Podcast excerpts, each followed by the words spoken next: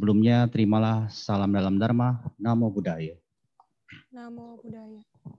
Berbahagia sekali kita dapat bertemu bersama di kebaktian minggu pagi ini di Wihara Dhamma Sukapluit. Dan juga suatu berkah yang uh, utama bagi kita semuanya bisa mendengarkan Dharma, terutama saya yang mendapatkan menyampaikan Dharma di akhir tahun ini, tahun 2020, yang mungkin kalau kita rasakan sepertinya belum lama kita baru tahun baru gitu ya. Kayaknya tahun yang kemarin kayaknya belum belum terasa. Tiba-tiba tahun 2020 ini sudah mau berakhir.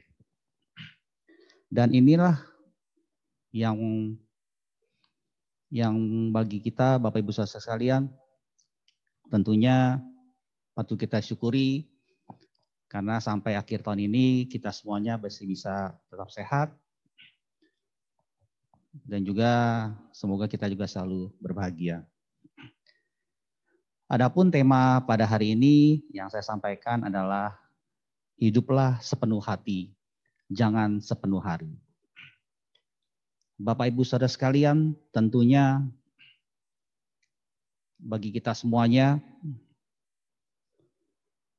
terutama yang mengerti mengenai Dharma, adalah hal yang utama bagi kita selalu berbuat baik. Selalu berbuat baik dalam hal apa pun juga.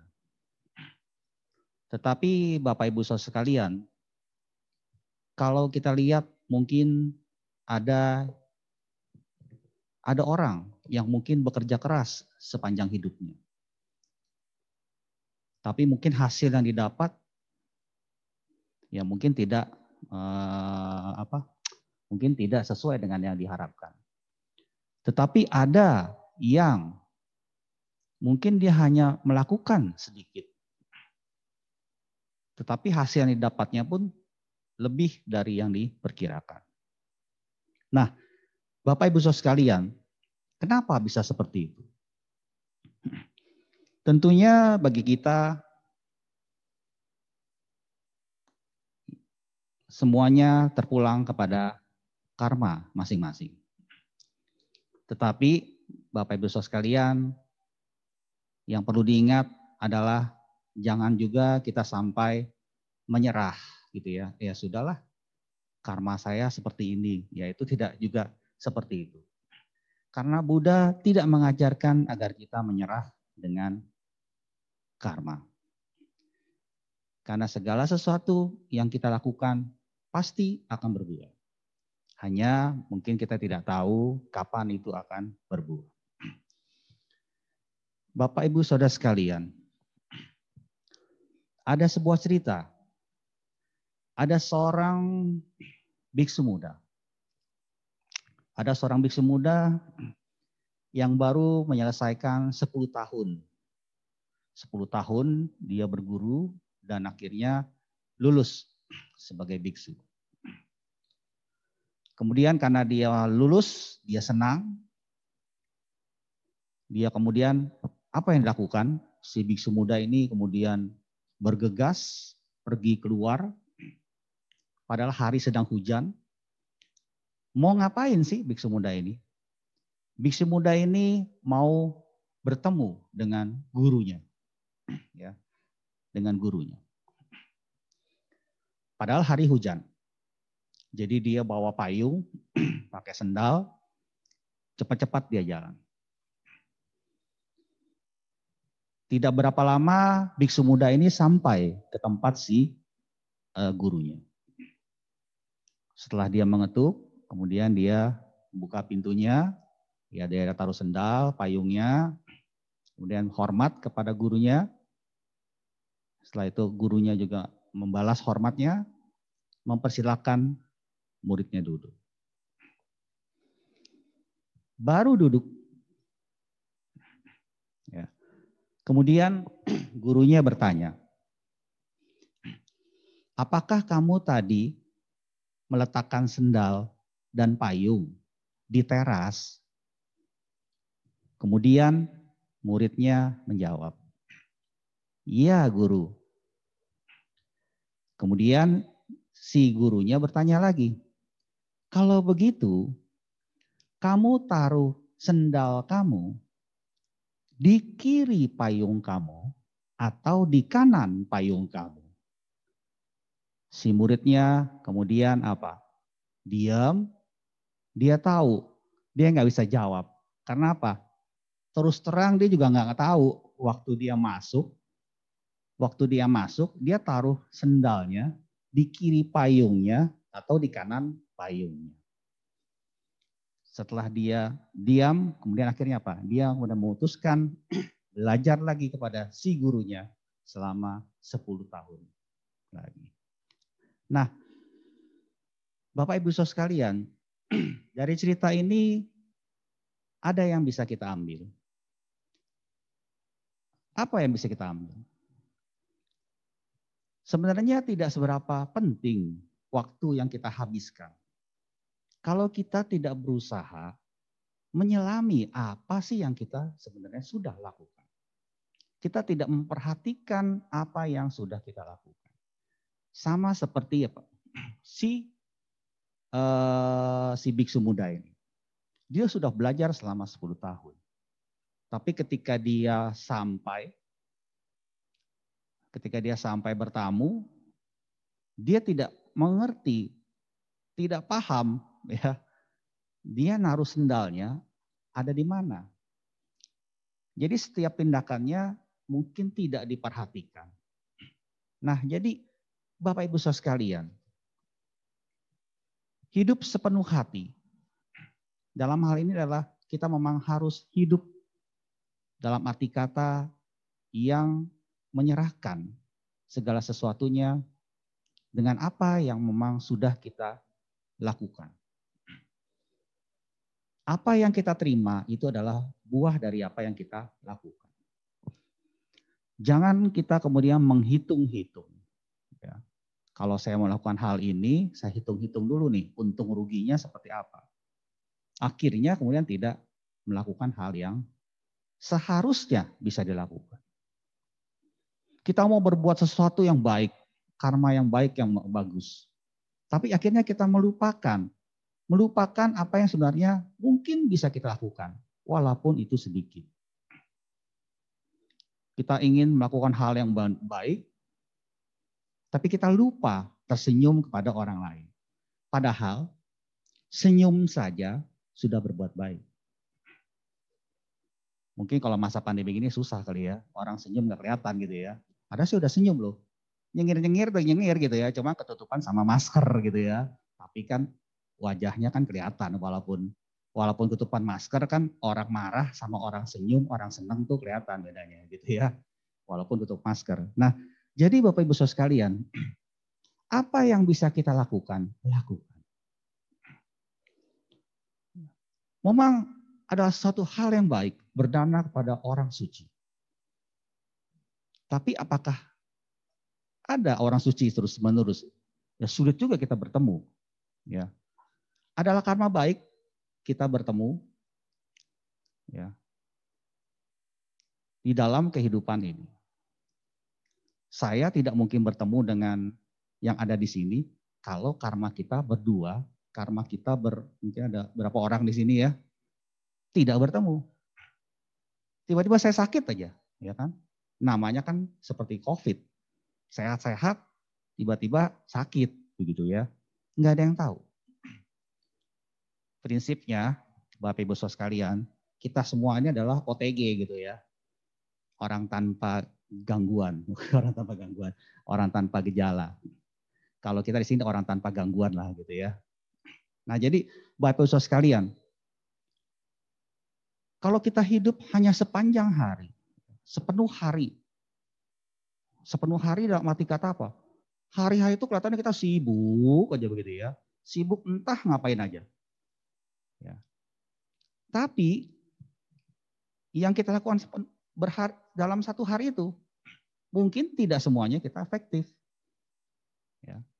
Ada orang mungkin melakukan satu hari itu, ya mungkin dia nggak, ya cuma tidur aja gitu ya, atau dia mungkin bersenang-senang saja, akhirnya hidupnya tidak berguna. Tapi walaupun kita melakukan sedikit, kita melakukan sedikit kebajikan, itu mungkin sudah berguna bagi diri kita sendiri. Kalau kita hidup, hiduplah sepenuh hati, fokus pada kehidupan sekarang ini. Dalam Badera Kata Suta, Buddha menyatakan, janganlah kita membangkitkan masa lalu dan membangun harapan di masa datang. Karena masa lalu itu sudah lewat. Dan masa datang juga belum terjadi. Kalau begitu, apa yang kita lakukan? kita harus fokus dalam kehidupan yang sedang kita hadapi sekarang ini. Kalau kita bisa melakukan fokus pada kehidupan kita yang sekarang ini, melakukan hal-hal yang baik, kita sudah melalui hari yang baik. Badera kata suta mengartinya juga adalah satu malam yang baik.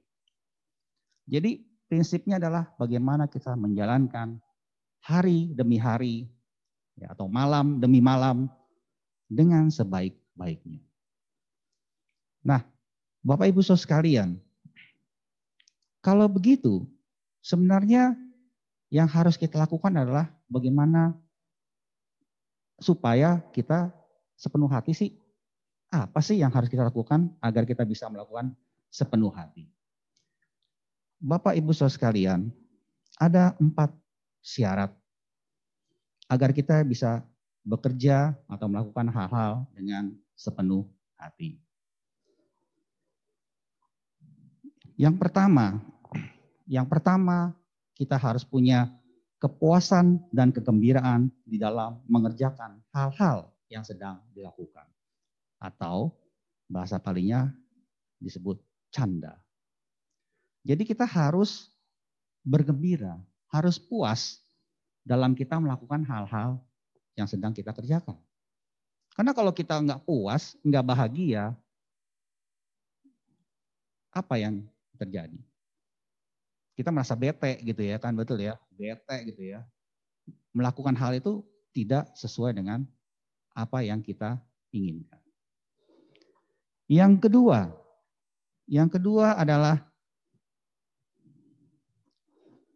wirya, semangat dalam mengerjakan sesuatu. Pertama, kita senang. Kedua, kita harus semangat. Yang ketiga, itu adalah cita. Memperhatikan dengan sepenuh hati hal-hal yang dikerjakan tanpa membiarkan begitu saja. Sama seperti tadi cerita si biksu muda. Dia tidak memperhatikan apa yang dikerjakan. Sehingga ketika ditanya, taruh sendalnya ya di sebelah kiri payung atau di sebelah kanan payung. Ini susah juga jawab ya. Nah, jadi Bapak Ibu sekalian, kita tetap juga harus memperhatikan apa yang sudah kita lakukan. Yang terakhir adalah wimangsa merenungkan dan menyelidiki alasan hal-hal yang sedang dikerjakan. Jadi empat hal inilah yang harus kita miliki agar kita dalam bekerja ini menjadi giat dan juga dengan penuh semangat dan sepenuh hati kita. Jangan lagi akan menjadi beban. Karena kalau kita melakukan satu hal menjadi beban, ya sulit. Hal yang mungkin kecil bagi kita jadi beban, apalagi hal yang menjadi besar. Ya. Menjadi anak mungkin dulu perasaannya ah kok apa-apa diomelin begitu ya jadi anak. Kayaknya jadi beban. Nanti kalau jadi orang tua ya sama juga gitu ya. Begitu jadi sama orang tua ya mungkin lebih lebih eh, apa bebannya mungkin akan menjadi bertambah bertambah bertambah. Tapi Bapak Ibu Saudara sekalian, Jadikanlah beban itu sebagai suatu hal yang kita anggap harus, memang ya harus kita lakukan. bukanlah menjadi hal yang memberatkan. Ya, beban itu adalah satu hal yang memang harus kita kerjakan, bukan harus kita keluhkan. Kenapa? Ya namanya hidup pasti selalu ada yang namanya rintangan, selalu ada namanya halangan. Kalau kita lihat ada orang sukses, jangan lihat ketika dia sukses. Bagaimana tahapan dia mencapai suksesnya, itu juga perlu kita lihat. Karena pada dasarnya tidak ada orang sukses yang datang langsung pluk, tidak ada. Semuanya perlu persiapan, perlu tahapan. Ya. Jadi tidak juga bagi kita harus iri kepada orang lain. Karena setiap orang memang yang mempunyai karmanya masing-masing. Tidak tidak tidak tidak bagi kita tuh sesuatu hal yang ah kok dia enak hidupnya ya. Apakah benar dia enak? Belum tentu gitu ya. Karena setiap orang mungkin ada rasa enak dan tidak enaknya. Ya kita kan nggak bisa tanya, nggak bisa nggak bisa kita langsung tahu. Apakah kita perlu bertukar tempat? Ya, ya mungkin nggak bisa juga. Nah, jadi Bapak Ibu saudara sekalian, Hidup dalam hal ini bukanlah masalah kuantitas. Bukan masalah kuantitas. Hidup adalah lebih ke arah kualitas. Bagaimana kualitas hidup kita? Bukan banyak hari kemudian kita melakukan hal-hal yang kemudian tidak berguna. Berdoa, bagus.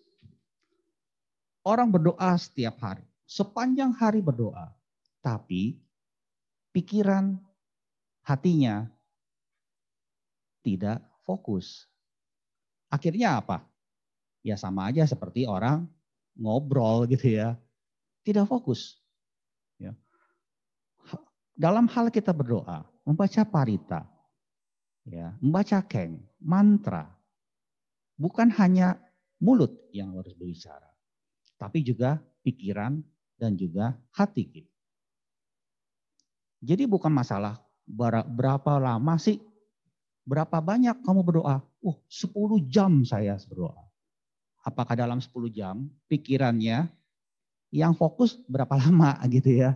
Yang fokus cuma 5 menit. Ya gak ada gunanya dong berarti ya. Gak ada gunanya. ya. Tapi bukan berarti bukan berarti ya saya menganggap kalau ada orang seperti itu kemudian salah. Enggak juga. Biar bagaimanapun, biar bagaimanapun dia tetap berdoa. Itu baik, ya.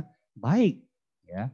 Walaupun memang harus diperbaiki, ya. Ya, harus diperbaiki. Enggak salah, ya. Enggak salah, dia berdoa mungkin 10 jam gitu ya, tapi mungkin cuma lima menit. Ya, tapi kan masih berdoa. Masih baik, ya masih baik. Ya.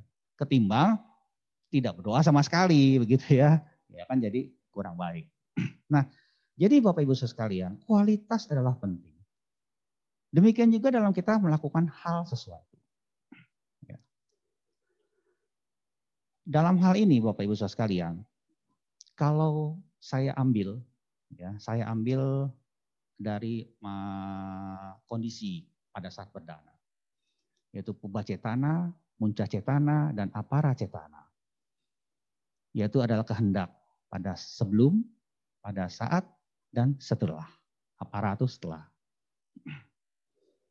Dalam berdana, ketiga hal ini, ketiga kondisi ini, ya, ketiga kondisi ini harus dipenuhi dengan rasa senang. Sebelum berdana kita senang, pada saat berdana kita juga liputi kesan atau kegembiraan, setelahnya juga senang. Nah, bukan hanya berdana, ya, bukan hanya berdana. Dalam hal kita melakukan semua perbuatan baik juga harus sama seperti itu. Sebelum kita berbuat baik, kita harus harus senang. Liputi perasaan bahagia. Pada saat kita melakukan hal itu, kita sudah siap untuk melepaskan kemelekatan kita. Melepaskan ego. ego ya, Bapak Ibu sekalian ya. Orang mau nolong orang lain, itu berarti egonya dia sudah turunkan. Ada orang sombong yang bisa nolong orang lain? Enggak ada. Ya. Ketika orang sudah mau menolong orang lain, praktis egonya akan turun. Sudah siap melepaskan dari dirinya kemelekatannya kalau dia mau menolong orang. Walaupun bukan menolong, memberikan uang atau harta. Ya. Pada saat menolong sendiri, pikiran kita sudah mulai, oh, ya, sudah mulai apa? Berinspirasinya sudah baik. Setelahnya juga merasa senang. Ya. Nah, jadi Bapak Ibu sekalian, dalam hal kita melakukan hal ini sepenuh hati, ya tiga kondisi inilah yang memang harus ada. Jangan ya sebelumnya ah saya mau nolong orang lah ya. Pas tolong orang gitu kan tet udah mulai setengah-setengah tuh gitu kan. Ini orang yang gimana sih? gitu ya. Begitu setelahnya ah nyesel tuh gue tolong dia tuh gitu ya. Ada rasa penyesalan. Kalau kita tolong ya kita harus menolong kalau kita melakukan hal yang baik ya kita harus sepenuh hati jangan ada hitung-hitungan kalkulator. Ya, jadi Bapak Ibu Saudara sekalian, menjelang akhir tahun ini, menjelang akhir tahun ini tentunya tahun yang harus mungkin penuh uh, apa ya menjelang akhir tahun ini kita harus banyak introspeksi. Introspeksi dalam arti apa? Ya apa sih yang telah kita lakukan di tahun-tahun ini. Dan apa yang nanti kita jadi harapan di tahun yang mendatang. Tahun 2020 sebelumnya mungkin makan tahun yang baik. Angka kembar 2020 mungkin akan terjadi lagi 121 tahun lagi, 2121 gitu ya. 100 tahun lagi saya mau pasti udah nggak ada. Ya, udah nggak ada. Mungkin yang ada di sini pun Oh nggak ada juga ya 120 tahun lagi ya. Tapi belum tentu kita nggak bertemu. Bisa saja ketemu. Ya. Entah lahir nanti sebagai apa, bertemu lagi sebagai yang lain. Yang mudah-mudahan kita bertemu lagi di wihara minimal atau mungkin kita sama-sama ketemu di alam dewa gitu ya. Nah, jadi Bapak Ibu Saudara sekalian, ya. Hidup sepenuh hati. Kelihatannya memang ah gampang. Tapi sekali lagi harus penuh dengan dilakukan dengan uh, apa ya namanya uh, ego itu harus diturunkan. Kita tidak bisa melakukan hal sepenuh hati kalau kita masih ada yang namanya ego. Ah, saya kan ngapain saya tolong dia, ya? Ngapain saya harus melakukan hal yang baik? Ya. Nah, kalau udah seperti itu, ya sulit, ya. Nah, jadi Bapak Ibu Saudara sekalian.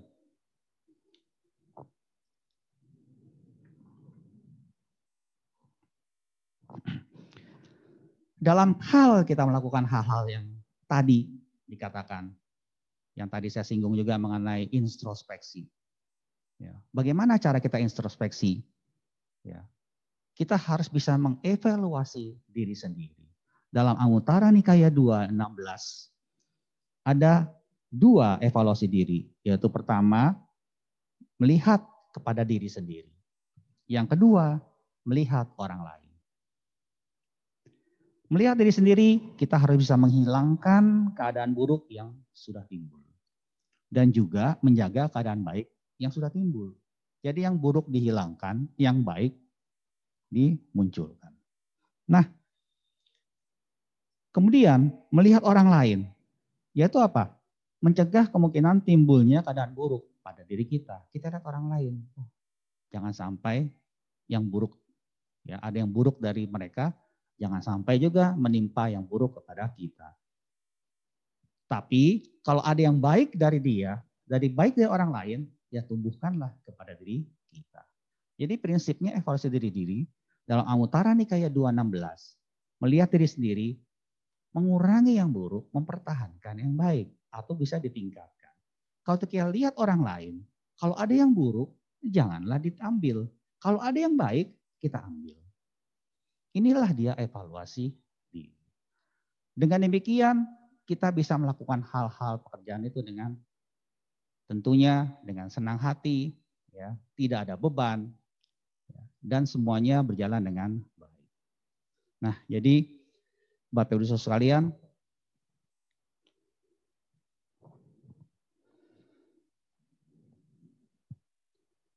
Eh, demikian saja yang tadi saya sampaikan. Mungkin nanti bisa diisi dengan sesi tanya jawab ya.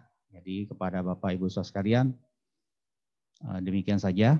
Saya serahkan kepada pimpinan kebaktian dulu.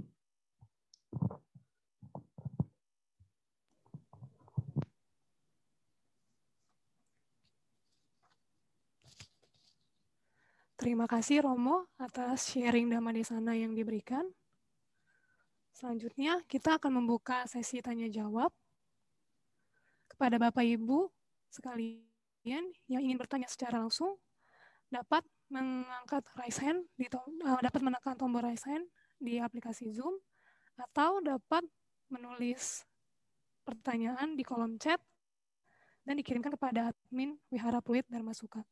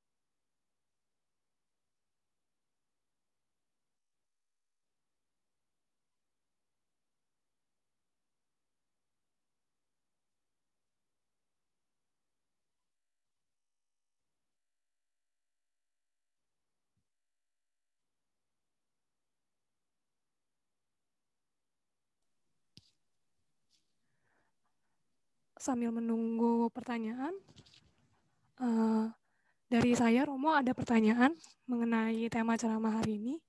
Tadi Romo menjelaskan bahwa uh, untuk dapat berbuat baik sepenuh hati, kita harus menurunkan ego kita. Tapi di saat uh, kondisi yang sekarang, uh, kita jarang bersosialisasi dengan orang, itu lebih banyak menggunakan media sosial dan sebagainya. Bagaimana sih caranya kita supaya kita tuh uh, latihannya lebih tepat gitu untuk menurunkan ego kita. Uh, jadi terima kasih. Uh, ini terkait dengan apa sih? Karena kondisi kita sekarang ini ya, kondisi kita sekarang yang pandemi ini, bagaimana cara yang untuk menurunkan ego kita gitu ya, gitu ya. Baik. Jadi uh, Bapak Ibu sekalian, Tentunya eh, apalagi dalam masa pandemi sekarang ini gitu ya, di mana orang-orang mungkin eh, apa eh, masing-masing eh, mungkin ya di rumah atau bagaimana begitu ya. Jadi sebenarnya eh, ego ini pertama sekali kita juga ya pertama yang kita harus terapkan adalah tentunya tidak usah ke eh, apa ya ke orang luar dulu gitu ya. Ini ada yang mungkin ada yang sebenarnya eh, sebenarnya menurunkan ego itu yang mudah adalah bagi kita adalah di lingkungan kita sendiri dulu, di lingkungan sendiri, ya, di lingkungan keluarga, ya. itu yang dekat, yang mungkin habis itu di mana, kemudian kita lingkungan teman kita atau mungkin di kantor kita. Jadi sebenarnya eh, yang namanya menurunkan ego ini eh, misalnya ya kita sebagai adik atau sebagai kakak ya dengan kita mau mengalah ya kemudian kita dengan menolong orang lain menolong orang tua atau apa itu sebenarnya sudah menurunkan ego. Jadi jangan berpikir tuh yang jauh-jauh gitu ya. Ah menurunkan ego tuh harus kita uh, apa ya uh, bansos atau apa gitu ya sebenarnya menurunkan ego itu ya bisa di di rumah pun juga bisa. Ya dengan kita menolong orang tua kemudian juga kita uh, dengan saudara dan lain-lain itu juga sudah bisa menurunkan ego. Kan tidak jarang ya, tidak jarang dalam satu keluarga itu mungkin adik itu ya mungkin ya apa ya, ada yang mungkin eh, eh, mohon maaf mungkin ada juga yang keluarganya ya ini mungkin kokoknya eh, kaya lah begitu misalnya gitu ya, kemudian tapi adiknya mungkin kurang beruntung atau bagaimana semuanya. Akhirnya apa? Ya mungkin egonya bermain akhirnya ya udahlah nggak usah lah gitu ya kan. Nggak usah ditolong bagaimana ya tapi tentunya tentunya juga ya eh, setiap keluarga kondisinya berbeda-beda ya. Setiap kondisi, kondisi berbeda. Ada kalanya mungkin kalau memang sudah keterlaluan mungkin ya sulit juga ya. Ya itu ada di koran kemarin ya yang viral tuh ya yang orang tua tulis di koran memutuskan hubungan kepada seorang anak gitu ya di luar itu tidak itu ya mungkin sudah kita nggak ngerti ya kenapa orang tua bisa seperti itu ya kan. Tapi ya tidak kita bisa mencampuri juga ya kan. Ya karena itu urusan keluarganya. Nah jadi terlepas dari itu sebenarnya kepada kita semuanya apa yang kita lakukan untuk lingkungan kita ya kita harus bisa lakukan. Jangan kita merasa harus menang sendiri ya. Karena kalau kita sudah dari yang kecil saja kita kita mulai, nanti sudah besar kita akan sulit. Kenapa? Karena yang namanya karakter itu kan terus terbawa. Ya, karakter itu kan terus ke bawah. Kalau dari kecil sudah mulai seperti itu, oh, sampai sampai besar, ya sulit. Ya, akhirnya apa? Ya, namanya ego, kemudian jadi keras kepalanya itu jadi terus terus bermain. Nah, kalau sudah seperti itu, jadi ada satu yang mengganjal beban di sini. Dalam kalau udah seperti itu juga, ya yang namanya melepaskan kemelekatan pun akan jadi sulit. Ya, jadi eh, banyak hal gitu ya, tapi terutama ya di lingkungan ya, di lingkungan sendiri dulu lah ya, baru menyebar mana-mana. Mungkin itu yang bisa dijawab. Uh, terima kasih Romo atas jawabannya. Saya akan lanjut ke pertanyaan berikutnya. Selamat siang Romo, nama budaya. Misalnya kita baca parita tidak bisa konsentrasi sepenuhnya, tapi bukankah masih bisa didengar oleh para makhluk yang ada di sekitar? Di sekitar. Bagaimana menurut Romo? Terima kasih dari Pasarwan. Ya, Ya memang uh, kita baca parita, tapi kemudian mungkin nggak konsen gitu ya. Nah tadi kan juga saya tadi sampaikan gitu ya, walaupun kita bacanya banyak, mungkin konsennya sedikit, ya. Ya tidak tidak ada yang salah, nggak ada yang salah gitu ya kan. Toh tetap dia masih berdoa, ya tetap dia masih berdoa. Ketimbang melakukan hal-hal yang lain gitu ya kan, tetap dia masih berdoa. Ya ibaratnya nih bapak ibu sekalian, ibarat cerita ya. Ada seorang nenek-nenek nih, saya pernah cerita juga ya di uh, di sini ya. Ada seorang nenek-nenek ya. Ada seorang nenek-nenek itu ya. Uh, dia itu punya keranjang. Keranjangnya bolong sebenarnya. Tiap hari dia ke sungai. Tiap hari dia ke sungai. ya, dia tiap hari ke sungai. Itu keranjang dicuci, bersihin. Terus habis itu udah gini ya. Terus bawa pulang. Ada cucunya kemudian lihat, ini nenek saya ngapain ya gitu ya. Udah tahu keranjangnya bolong gitu ya. Ngapain dicuci terus juga nggak dia ngangkut air, airnya juga gak ada yang keangkut gitu ya. Pasti kan turun semuanya. Kemudian ditanya sama cucunya, Nek, kenapa nenek kok selalu bawa keranjang bolong ke sungai? Kan kalau misalnya juga ngambil air juga nggak bisa. Airnya pasti keluar gitu ya. Kemudian kata neneknya bilang apa? Cu, cuma dijawab begini. Bukankah setidaknya nih keranjangnya kan bersih gitu ya. ya kan? Walaupun nggak angkat air, tapi bersih begitu ya kan. Nah jadi Bapak Ibu sekalian, ya tadi saya katakan ya, memang kualitas penting daripada kuantitas. Tapi ketika kita baca warita, yang tadi saya katakan, 10 jam baca warita, itu cuma 5 menit, ya nggak masalah juga, nggak masalah, ya.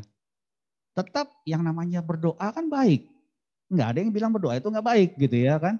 Dengan dia berdoa, walaupun dia nggak konsen ya, tapi saya kan dia bisa dia tenang juga ya, walaupun mungkin masih ini, tapi tenang, tenang dan pasti waktu berdoa nggak ada pikiran juga dia berbuat jahat gitu ya kan. Ada orang berdoa gitu, ntar lo ya, ntar gue ini kan nggak ada gitu ya kan.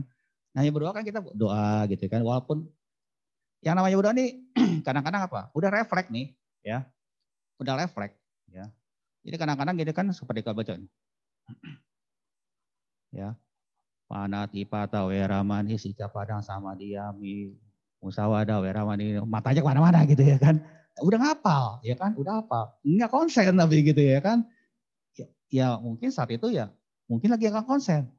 Ya, tapi usahakan lama-lama kan juga nanti lama-lama ya konsen gitu ya kan. Ya walaupun bagaimana tetap dia masih berdoa. Enggak ada yang bilang musawadah ntar gua ajar lo ya gini-gini kan enggak ada gitu kan. Tetap dia mungkin musawadah wera sikap padang sama diami gitu ya. Tetap dia bicara, tetap dia berdoa. Pikirannya ya mungkin pikirannya nggak fokus, tapi setidaknya pikirannya juga nggak ada juga niat untuk berbuat jahat gitu ya. Jadi Bapak Ibu sekalian ya kan, nggak usah juga kita ya kemarin kata Romo percuma juga kalau misalnya baca parita nggak konsen, udahlah nggak usah baca parita dah gitu ya. Udah nggak usah sembahyang ya, eh, jangan nggak begitu juga gitu ya. Tetap kita harus berdoa, kita harus sembahyang. Ya masalah konsentrasi, ya lama-lama kan pasti nambah dong ya kan. Yang tadinya mungkin 5 menit, jadi 10 menit ya. Jadi 15 menit gitu ya. Jadi 20 menit. Ya kalau nggak dimulai ya nggak tahu. Ya. Ya. Jadi kan saya nggak bilang gitu ya, oh percuma. Enggak, saya nggak bilang percuma kok, ya kan tetap yang namanya itu suatu berbuat baik. Ya. Cuma memang harus ditingkatkan gitu ya. Harus ditingkatkan gitu ya kan. Ya, jangan juga merasa bosan. Oh, percuma juga lah saya sembahyang gitu ya. Kalau nggak bosan atau apa gitu kan, lagi nggak mood gitu ya. ya. Sembahyang kan bukan masalah mood-mutan gitu ya kan. Lagi mood nih, jadi nggak usah sembahyang kan nggak begitu. Ya, juga jangan sembahyang itu jadi beban. Ya, wah pagi-pagi ini mesti sembahyang gitu ya kan. Apalagi bagi yang ada di sini nih, ya mungkin setiap setiap hari Minggu atau hari Sabtu tuh ya kan. Dulu kan cuman rekam rekam doang ya kan. Sekarang Zoom ya kan. Pasti aduh apa ya capek atau apa gitu ya. Nah, Bapak Ibu sekalian, dulu saya juga jadi pengasuh sekolah minggu tuh ya. Rumah saya jauh. Kebaktiannya jam 7 pagi ya itu malam-malam ya malam-malam saya harus siapkan bahan padahal hari Sabtu malam dharma kelas pulangnya udah malam ya pulangnya udah malam tapi kemudian apa ya memang saya harus siapkan dan saya tidak berpikir gitu ya ah kalau saya jadi pengasuh sekolah minggu jadi guru agama ya enggak juga ya enggak juga ya kalau saya melakukan hal yang baik ini, ini ladang saya. Masalah pekerjaan ya pekerjaan gitu ya kan. Saya tetap bekerja. Bekerja di tempat yang lain. Tapi yang namanya kita untuk eh, agama, untuk dharma, itu satu hal yang berbeda. Ladang, ini ladang. Ya ladang yang subur. ya. Ladang yang subur. Dan apa yang kemudian apa ya? Ketika saya harus belajar seperti itu, akhirnya apa? Ya lama-lama, lama-lama akhirnya apa? terbiasa juga ketika di pekerjaan dan lain-lain untuk menyampaikan pendapat, untuk berani ber ya berani untuk berbicara. Ya. Nah, jadi Bapak Ibu Saudara sekalian, ya, tidak ada salah selama kita berbuat baik. Mungkin pada saat itu kita seperti mungkin adik-adik semuanya sini gitu kan, apakah mau jadi ini enggak juga. Suatu saat nanti akan punya jalannya masing-masing.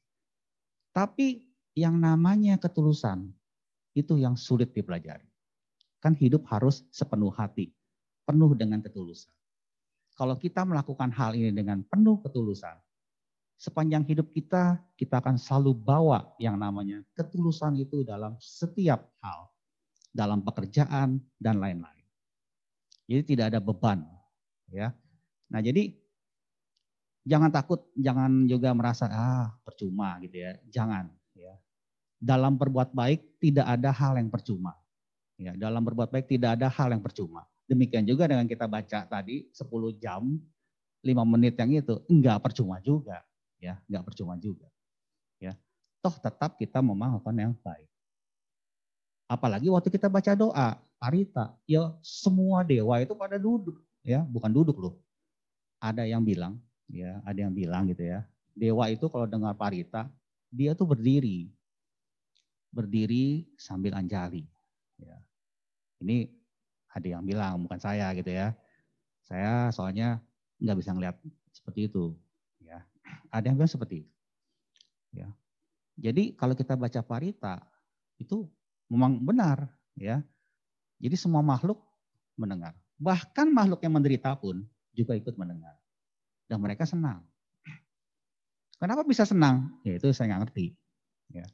Ibaratnya kalau mungkin saya dengar lagu Mandarin, walaupun nggak ngerti, tapi musiknya enak gitu ya. Bisa jadi mungkin gitu dengar kan enak kan, ya. Kalau itu, oh nadanya enak nih, apalagi getarannya mungkin enak, ya. Oh, mungkin baca dia karania, Tarania mataku salena, yantang santang abisa meja, sako uju ce suju ce, suaco jasa mudu anati mani gitu ya. Eh, semuanya dengar enak gitu ya wah dewanya juga enak, yang menderita pun juga enak, gitu kan. Kita juga berbuat baik, ya. Walaupun mungkin nggak konsentrasi gitu ya kan, karena udah kebiasaan gitu ya kan. Ya, tapi sekarang kan nanti suatu saat kan konsentrasi juga. Ya, coba kalau nggak konsentrasi, yang bisa baca parita konsentrasi. Salah nanti ya kan, bisa keseleo gitu ya kan. Tetap ya, setidaknya konsentrasi tetap ya. Waktu baca parita, ya sebenarnya ada cuman mungkin ada perasaan saya kok nggak konsentrasi gitu ya. Ya udah gitu aja ya. Jadi eh, tetaplah ya semangat ya kan tadi kan kita harus semangat ya untuk kita berbuat baik, bekerja keras harus senang. Pertama senang, kedua semangat ya. ya. Ketiga juga eh, tadi apa tuh ya eh, bisa eh, apa memahami apa sih sebenarnya yang kita lakukan. Gitu. Semoga bisa dimengerti ya.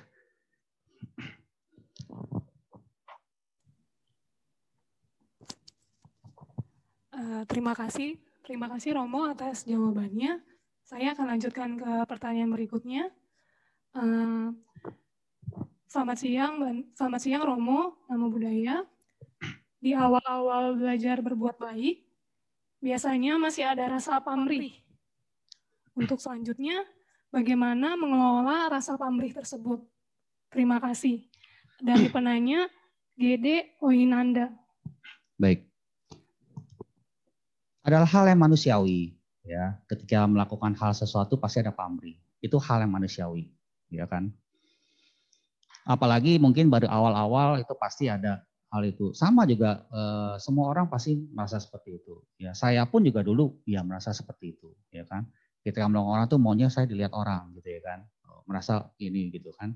Nah tapi eh, walaupun demikian ya walaupun demikian gitu ya yang itu tetap namanya berbuat baik ya kan. Cuma ya memang harus dilatih sedikit demi sedikit ya. Nggak ada yang bisa harus dibuang sedemikian rupa. Segala sesuatunya harus selangkah demi selangkah. Awalnya mungkin pamrihnya mungkin 100% lama-lama kan dikurangin 90 lama-lama dikurangin 80, lama-lama dikurangin 70. terus berkurang. Ya. Itu yang di sebenarnya uh, yang uh, apa ya? Sebenarnya yang memang kita harus lakukan. Ya. Semua orang pasti harus seperti itu. Ya. Tapi lama kelamaan memang dia harus mulai melepaskan egonya.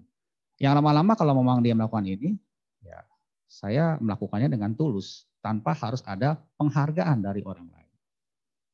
Ya. Apakah salah? Enggak salah juga.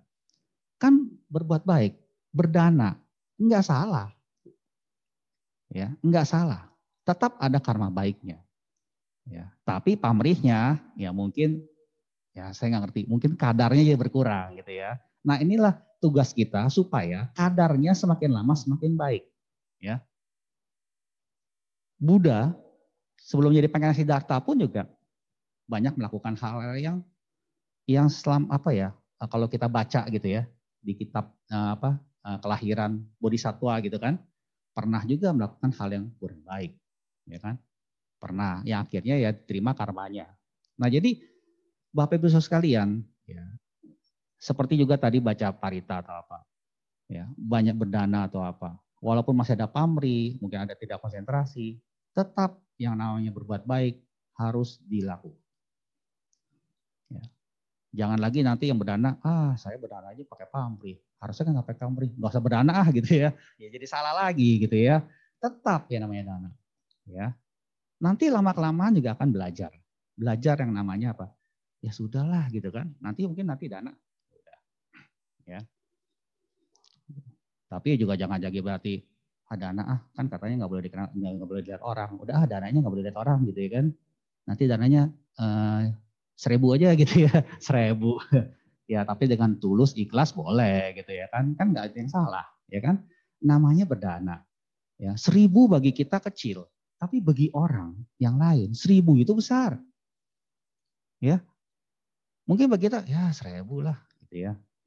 Bagi orang lain seribu itu juga besar loh, ya. Mungkin dia masih bisa beli yang lain seribu itu, ya. Jadi kita tidak boleh menganggap hal-hal yang kecil itu adalah kecil. Mungkin kecil bagi kita, besar bagi orang lain.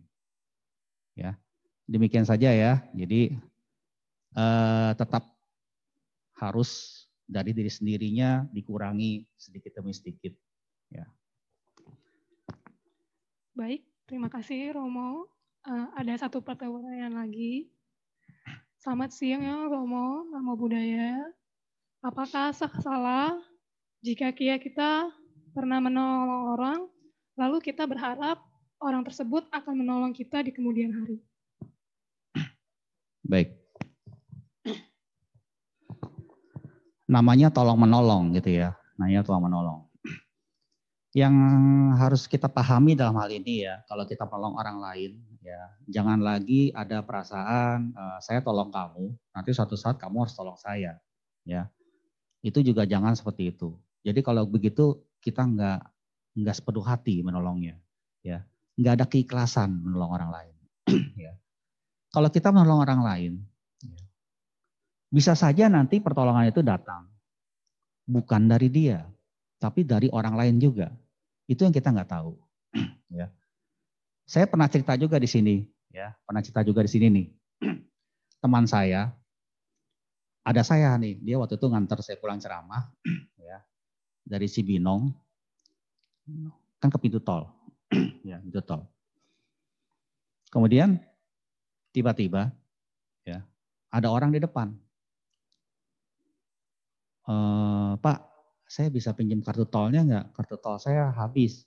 Ya dikasih sama dia. Udah tuh. Terus pas mau dibalikin, berapa Pak? Nggak usah. Silakan Pak. Oh, makasih ya. Bener nih? Iya, silakan. Udah nih, Pas udah lewat pintu tol, dia baru cerita. Soalnya Wan, dulu katanya, gue juga pernah kayak begitu gitu ya. Pernah kayak gitu. Waktu di tol, kartu tolnya habis. Kartu tolnya habis. Dia kemudian apa? Minta tolong sama orang lain. Pinjam juga gitu ya. Udah pinjam gitu kan. Terus dia balik, dia mau bayar. Enggak diterima orangnya. Enggak usah pak, udah nggak apa-apa jalan. Jadi begitu katanya gitu ya. Oh iya, jadi apa? Yang namanya tolong tuh belum tentu loh. Ya, Belum tentu yang dikasih pertolongan itu dia nolong lagi gitu ya kan. Tapi pertolongan itu ya sama seperti itu. Saya juga pernah uh, puter lah, film di sini gitu ya. Yang pertolongan itu apa? Seperti lingkaran. Ya, saya nolong kamu, mungkin kamu nolong yang lain nih. Yang kamu nolong lagi, nolong lagi. Bisa jadi mungkin saya mendapat pertolongan, bukan dari ya. Jadi itu yang harus kita pahami. Dalam juga kita melakukan hal yang sepenuh hati, Ya, jangan lagi kita menganggap oh saya tolong kamu nih, nanti kamu nolong saya ya, belum tentu. Ya, dan juga jangan punya anggapan seperti itu. Nanti jadi beban. Kalau jadi beban, kitanya jadinya apa? Mengharap-harap gitu ya, mengharap-harap. Akhirnya apa? Ya kadarnya berkurang. Saya nolong tapi kadarnya berkurang. Ya, jadi eh, hindarilah hal-hal seperti itu. Ya, hindari hal seperti itu. Jadi kalau saya tolong orang, ya saya ikhlas. Ya, kalaupun sampai kemudian oh dia salah gunakan, itu kan urusan dia. Ya kan? Misalnya nih, kan ada kalanya saya berdana nih. Saya kasihan, ya. Eh, toto saya tahu tuh, ternyata disalahgunakan dananya. Ya, ya udahlah, saya nggak nolong kamu lagi deh, gitu ya kan? Bukan karena saya benci, ya, tapi karena ya menyalahgunakan. Tapi kemudian apakah harus ada penyesalan? Oh, tahu gitu gue nggak tolong lo gitu kan? Enggak juga. Saya menolong dia dengan ikhlas. Tapi masalah dia menyalahgunakan itu adalah karmanya dia, bukan karmanya saya. Ya. Jadi inilah dia. Jadi uh, Bapak Ibu sekalian, pertolongan itu harus diberikan secara ikhlas. Ya. Sama seperti di Damas Sukapulit ini ada tulisan kan, bila Anda berdana yang terbaik, ya.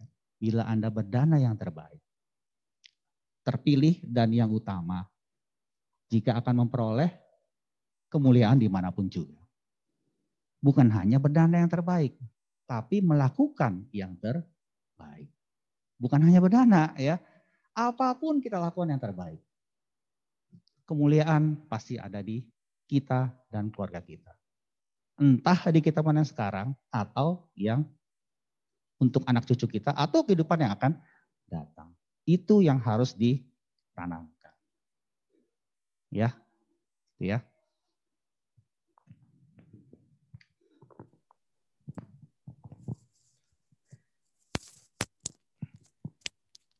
Baik, terima kasih Romo atas nama desanya. Ada lagi? Enggak ada? Enggak, saya kesimpulan dulu. Ya, uh, kami akan menutup sesi tanya jawab. Uh, Romo akan menutup sesi Dhammadesana dengan kesimpulan. Kepada Romo kami persilakan. Baik. Kesimpulan yang saya sampaikan pada Dharma Desana hari ini adalah hidup sepenuh hati. Hidup sepenuh hati adalah hidup tanpa keraguan dalam kebajikan. Ya, kita nggak boleh ragu-ragu dalam kita melakukan kebajikan. Kemudian fokus dengan kehidupan sekarang. Janganlah menghidupkan kembali masa lalu atau membangun harapan di masa depan. Karena masa lalu telah ditinggalkan dan masa depan belum dicapai. Jangan menunggu, jangan mengeluh, jangan menghitung, jangan mengharap. Ya. Dengan demikian kita bisa melakukan sepenuh hati dalam kehidupan ini. Demikian yang saya sampaikan.